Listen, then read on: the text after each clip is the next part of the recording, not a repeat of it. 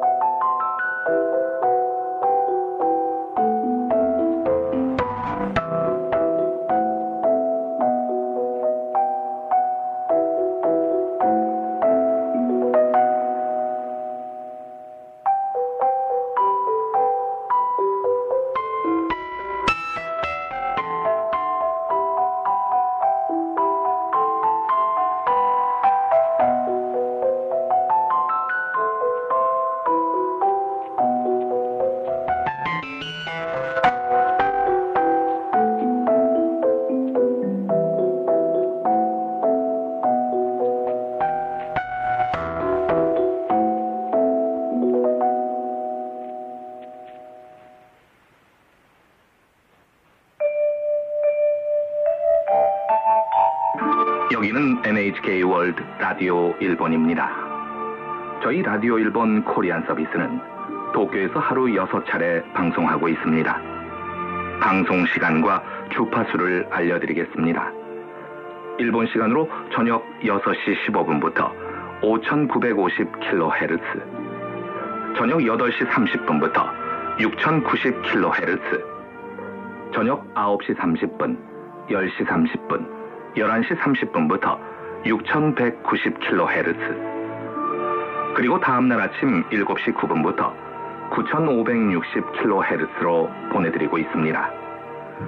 저희 Korean service의 홈페이지 주소는 nhk.jp slash korean입니다.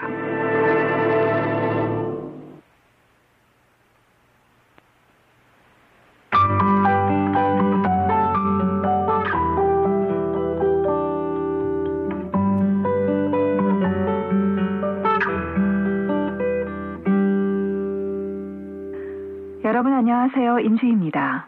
안녕하십니까. 김정호입니다. 낭독 문학관 시간입니다.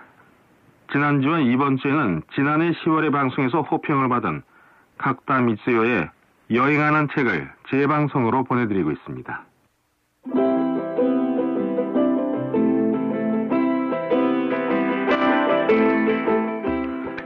각다 미츠요는 1967년 가나가와 현에서 태어났습니다. 대학 재학 중에 소설을 발표하고 많은 상을 받았습니다. 2005년 대안의 그녀로 일본의 대중문학 분야의 신인 작가에 수여하는 나오키상을 받았습니다. 대안의 그녀는 인간관계에 실패한 두 여성이 사람에 대한 믿음으로 희망을 갖게 된다는 내용의 작품입니다. 지어는 인간의 깊은 심리 속을 파헤친 작품을 다수 집필하고 있습니다. 이번에 소개하는 여행하는 책은 책을 주제로 한 단편집 사가시모노 찾는 물건에 수록되어 있습니다. 그럼 여행하는 책 후반부를 들으시겠습니다.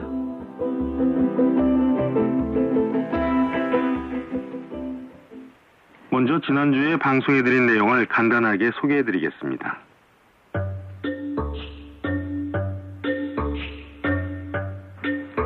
여주인공인 나는 대학생 시절에 어느 번역 소설을 헌 책방에 팔았다.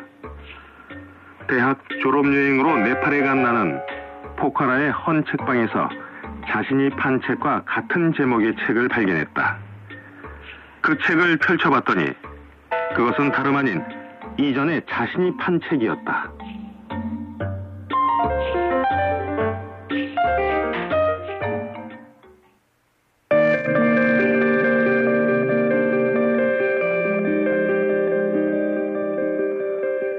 나는 정신없이 책을 읽었다. 기억하고 있던 줄거리와 차이점을 찾다가 그만 푹 빠져버렸다. 비는 좀처럼 그치지 않았다. 가게 일을 거들고 있는 조그만 꼬마가 내가 펼쳐놓은 책 표지를 들여다보고는 어깨를 으쓱했다. 빗소리가 가게 안으로 스며든다. 어느새 활자 저편에 초등학생이었던 내가 어른거린다. 네팔이라는 나라도 사랑도 몰랐던 어렸을 적의 내가. 나는 그 책을 카트만두에서 다시 한번 팔았다. 사실은 이것도 인연이다 싶어 가지고 돌아갈 작정이었는데 짐이 너무 무거워 포카라에서 산 책과 낡은 파카, 네팔 가이드북을 길거리에 좌판을 벌인 만물상에 팔았다. 세계를 방랑 중인 것처럼 보이는 그는 여행자들로부터 뭐든지 사들이고 또 뭐든지 팔았다. 구멍난 양말도 새빠른 팬티도 팔고 있었다. 내가 가지고 간 물건도 그는 아무 거리낌 없이 사줬다. 그것들을 탄 돈으로 그날 밤 나는 맥주와 물소고기 꼬치구이를 사 먹었다. 네팔에서의 마지막 밤을 축하하는 혼자만의 만찬이었다. 돌아오는 길 거리에 물건을 늘어놓은 만물상이 가로등 불빛 아래 있었다. 늘어놓은 물건 중에 내 책도 있었다. 도라에몽 캐릭터의 손목시계 옆에서 조용히 누군가의 손길을 기다리고 있었다. 헌 책방은 세계 어디에나 있다. 체코에도 있고 이탈리아에도 있다. 몽골의 헌 책방은 길거리에서 판매하고 라오스의 헌 책방은 축제 때 노점상을 낸다. 그리고 세 번째로 내가 그 책을 만난 것은 아일랜드 대학 책방에서였다.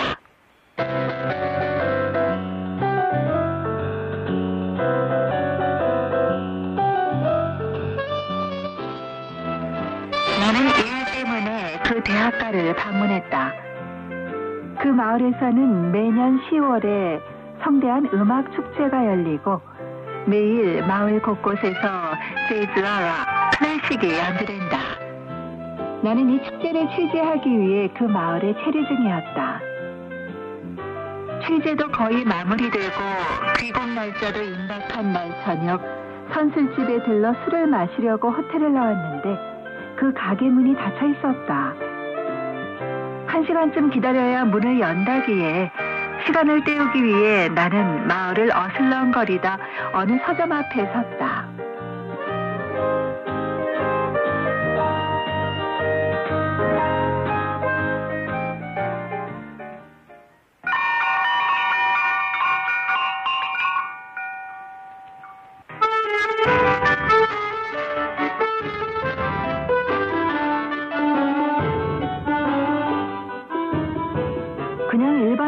서점이라고 생각했는데 문을 열자 헌 책방에 독특한 냄새가 났다.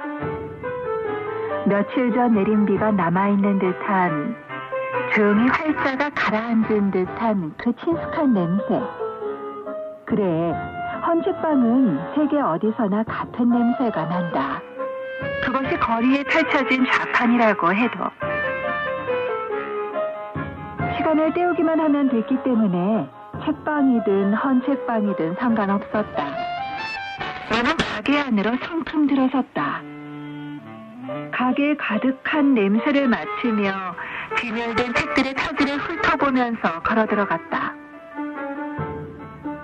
학생 때 내가 팔고 포카라에서 발견하고 카트만두에서 다시 판 그 책을 나는 까맣게 잊고 있었다. 그렇기 때문에 어디선가 본 적이 있는 그 책의 표지를 봤을 때는 무슨 영문인지를 몰랐다. 멍하니 그것을 바라보고 나서 몇 초 후 내가 이 책을 잘 알고 있다는 느낌이 들었다.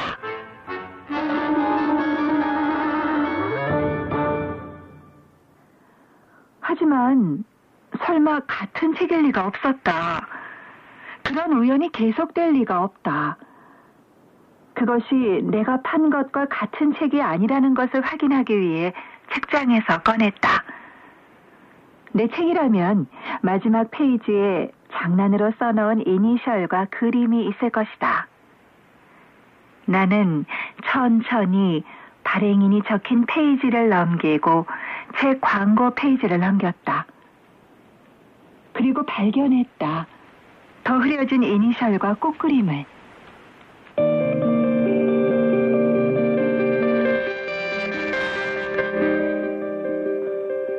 그것은 내가 18살 때 팔고 졸업여행 때 다시 판 그 책이 틀림없었다. 나는 그 책을 계산대에 내밀었다. 그 책을 안고 아까 갔던 선술집을 향해 걸었다. 선술집은 문을 열었지만 아직 텅 비어 있어서 나는 카운터에 앉아 맥주를 시킨 다음 책을 꺼내 책장을 열었다. 전혀 현실감이 없었다. 이게 꿈은 아닐까? 아일랜드도 음악제도 취재도 헌책방도 전부 길고 긴 꿈이 아닐까? 하지만 주문한 맥주는 특유의 맛이 났고 담배 끝에서 손등으로 떨어진 담뱃재는 확실히 뜨거웠다. 나는 맥주를 마시고 은은하게 울리는 아일랜드 음악을 들으면서 속독으로 읽기 시작했다.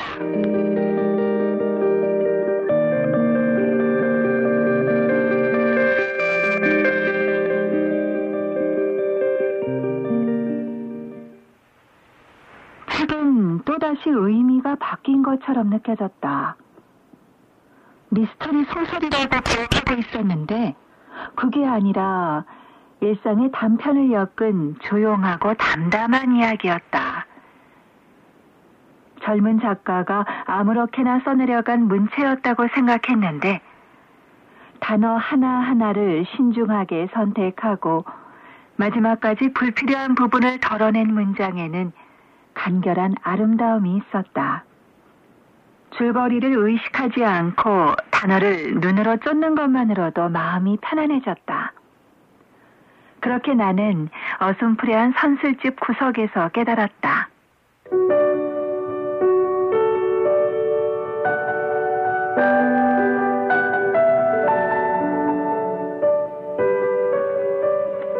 변한 것은 책이 아니라 자신이었다는 사실을 케이크 사 먹을 돈을 절약했던 소녀는 집을 떠나 사랑과 연애를 알고 그 후에 이어진 아름답지 못한 전말도 알게 되고 친구를 잃고 또 새롭게 얻고 예전에 알던 것보다 더 깊은 절망과 그리고 끝없는 희망을 알고 잘 되지 않는 것들 타협하는 방법도 익히고 하지만 아무리 노력해도 극복할 수 없는 게 있다는 사실을 매일 확인하고 그런 식으로 내 자신이 조금씩 늘어나거나 줄어들고 바뀌면서 그때마다 마주하는 이 책도 그 의미가 완전히 바뀌었던 것이다. 팔아도 괜찮겠어? 한 책방 주인은 내게 물었다. 그렇게 묻지 않았다면 나는 분명히 네팔에서도 아일랜드에서도 이 책을 발견하지 못했을 것이다. 확실히 이 책은 팔아선 안 되는 책이었을지도 모른다. 그렇지 않고서야 어떻게 여기까지 나를 따라올 수 있었을까? 무슨 영문인지는 모르겠지만 이 책은 나와 함께 여행을 하고 있는 것 같다. 또 몇 년 후에 어느 마을의 헌 책방에서 이 책을 만나게 되고 질리는 일도 없이 또 살 것이다. 마지막 페이지에 남긴 표시를 확인하고 또 찻집이나 술집에서 호텔방과 공원에서 책을 펴고 글자를 쫓아 거기서 변했거나 변하지 않은 자신과 만나게 될 것이다.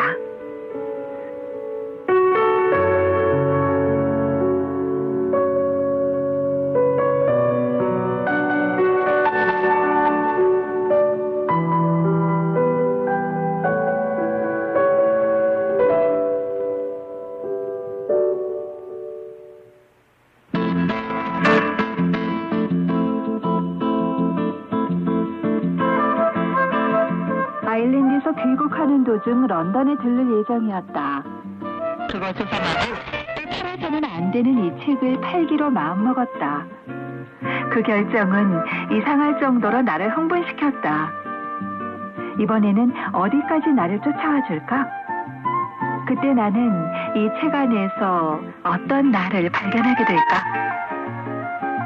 맥주를 다 마시고 컵 안쪽에 남은 그림자 같은 갈색 거품을 바라보면서 책을 덮는다. 정신을 차리고 보니 가게는 서서히 손님들로 붐비기 시작해 여기저기서 낯선 사람들이 나누는 흥겨운 이야기 소리를 시켜냈다. 나는 목소리를 높여 카운터 안에 있는 주인에게 맥주를 한 잔 더 주문한다.